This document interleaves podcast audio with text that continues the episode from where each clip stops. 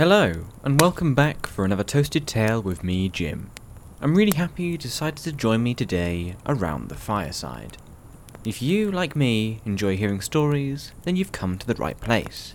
I think there are interesting stories in every subject. They're just waiting to be found and shared. In this podcast, we're going to take a random subject and use it as a seed to do some research, and in that time, I'll do my best to find a story that hopefully I and you will find enjoyable. So let's bring in the subject randomizer, give it a spin, and find out what today's topic will be. So, as per usual, the subject that's been chosen is random, and the random subject today is the Labour theory of copyright. I know, I know, exciting. Now, just for clarity, I am no expert on the Labour theory of copyright.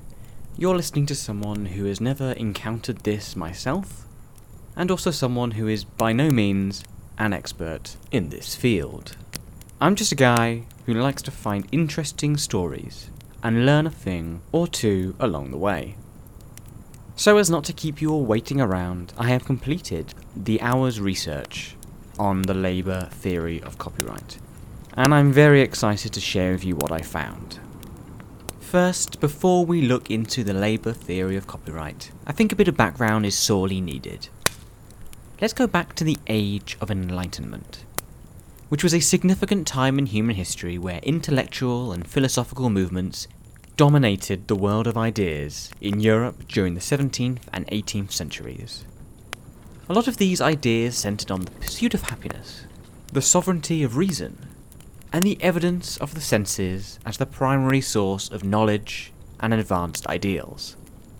Some of these ideals were liberty, progress, toleration, fraternity, constitutional government, and the separation of church and state. It was a pretty big deal, and was concerned with a lot of the ideas that we now take for granted in our modern lives. Interestingly, the cause of this cascade of forward thinking ideas was from a few interesting places. Firstly, it appears that one of the main causes was actually the Thirty Years' War. This was a hugely destructive conflict, mostly fought within the Holy Roman Empire between 1618 and 1648. And just so you geographically understand where this is, this is nowadays Germany, northern Italy, Austria, Switzerland, and other nearby territories. Now, after military and civilian deaths hit the range of 4.5 to 8 million, and in some areas of Germany up to 60% of the population were decimated. Some German and other European writers, such as Hugo Grotius and John Comenius, were compelled to pen harsh criticisms of the ideas of nationalism and warfare. At the same time, with the greater European exploration of distant lands, great thinkers' interests were becoming scientific study, looking into other cultures and philosophies, which would have successfully started introducing new thoughts and ideas over how lives should be led to those in high society establishments and cafes all across the European capitals, further encouraging radical and new thoughts for the time. Another reason may have just been that people had had it. They'd reached the breaking point. After centuries of mistreatment at the hands of monarchies and the church, the most intelligent and vocal among everyone finally decided to speak out against these wrongdoings.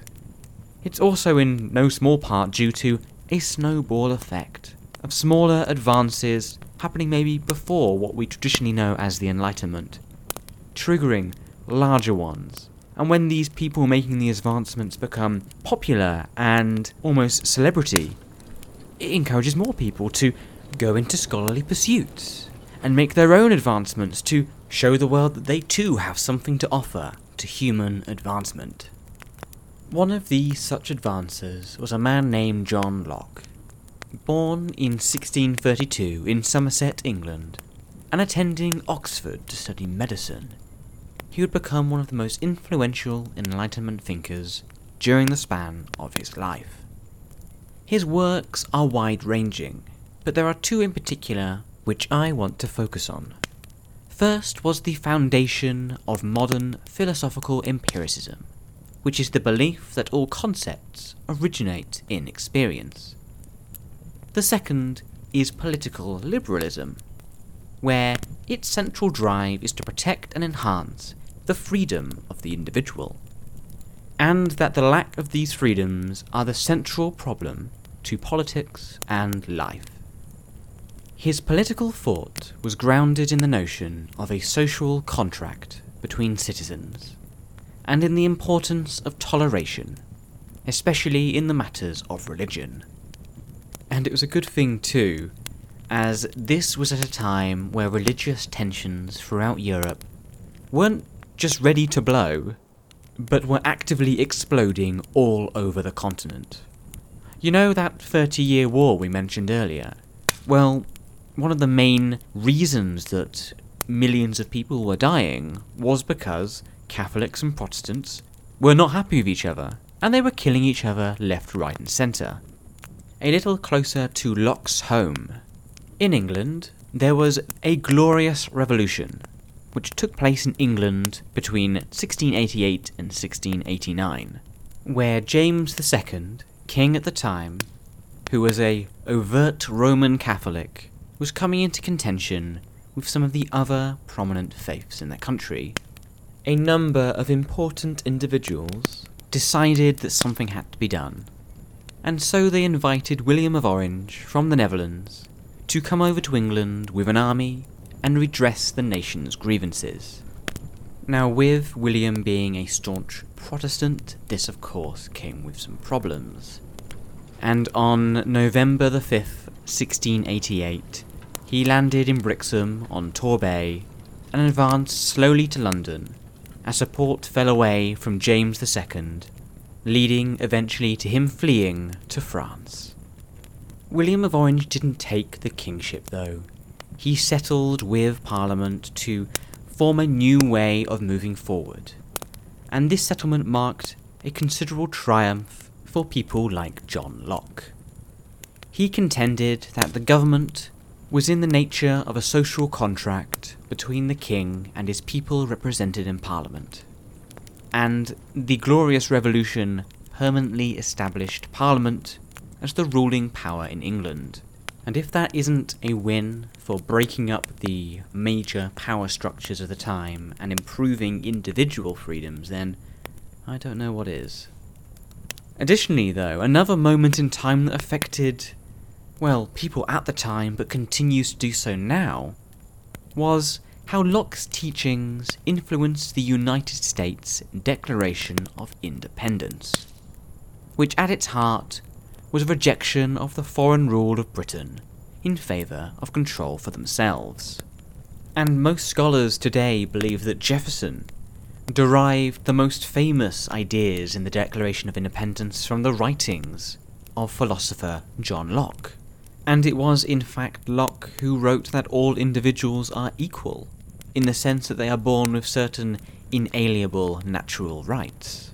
That is, rights that are God given, and can never be taken or even given away. And among these fundamental natural rights, Locke said are life, liberty, and property. So, all this to say that John Locke was a pretty big deal and a lot of what he taught became very influential. And one such theory he proposed leads us very nicely to the star of today's tale. This is labour theory of property.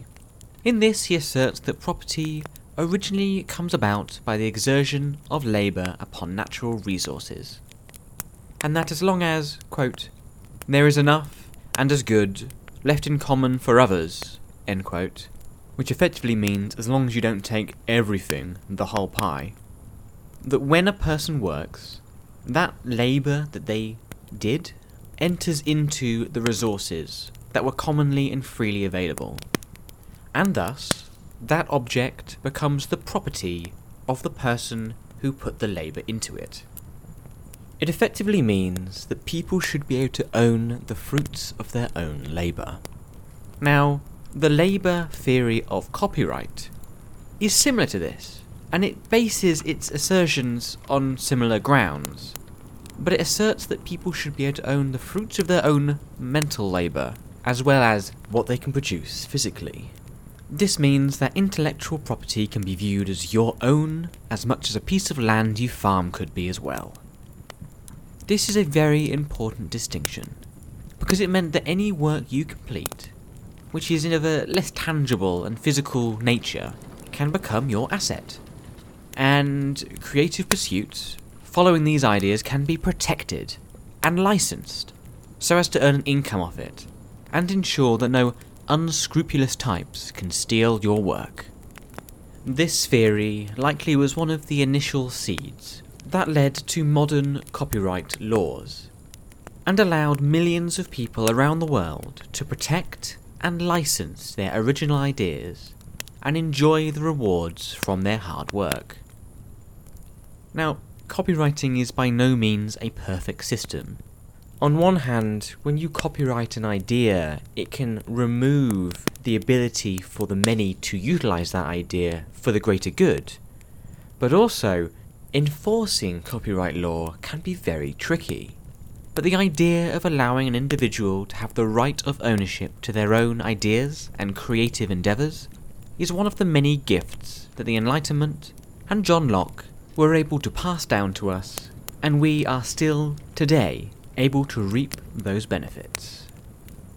Sometimes when I get subjects on this podcast, I can feel like Alice on the edge of the rabbit hole, about to fall in and discover this grand world.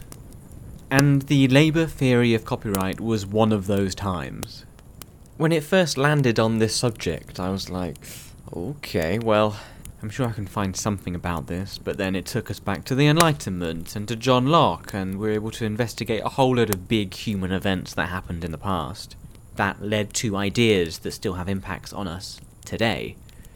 And this is why I love doing this podcast, because when I woke up this morning, I had no idea I'd be grappling with these subjects, which is awesome. So I want to thank you for spending your time with me today for a toasted tale around the fireside. I hope you enjoyed learning a bit more about the labour theory of copyright and everything that surrounds it. If you did enjoy listening to this podcast and want to know when new episodes are released, then you can do so by following me on Twitter. My handle is at podcasttale. On there is where I put all of my new episodes and anything else I find interesting. So follow me at Podcast Tale for more. If you'd like to join me again for a story around the fireside, then I'll be back here every Tuesday and Thursday GMT. Your company would be greatly appreciated. Also, if you want to support the show, then commenting, liking, or sharing it with the people you care about would go a long way to supporting the flames of the toasted tale and make them burn even brighter. I hope you all have a lovely rest of day, and I will speak to you all again soon for another toasted tale around the fireside.